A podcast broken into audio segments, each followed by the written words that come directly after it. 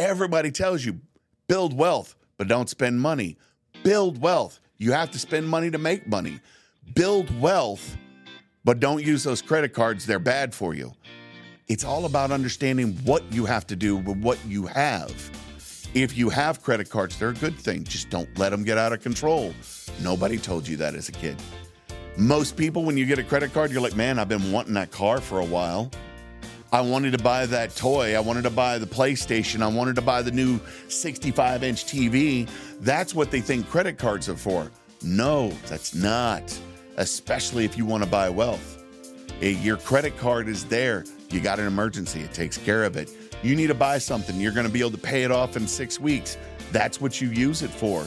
You use that credit card to continue to be able to leverage your normal money all the time, building up this history of responsibility that most people don't have.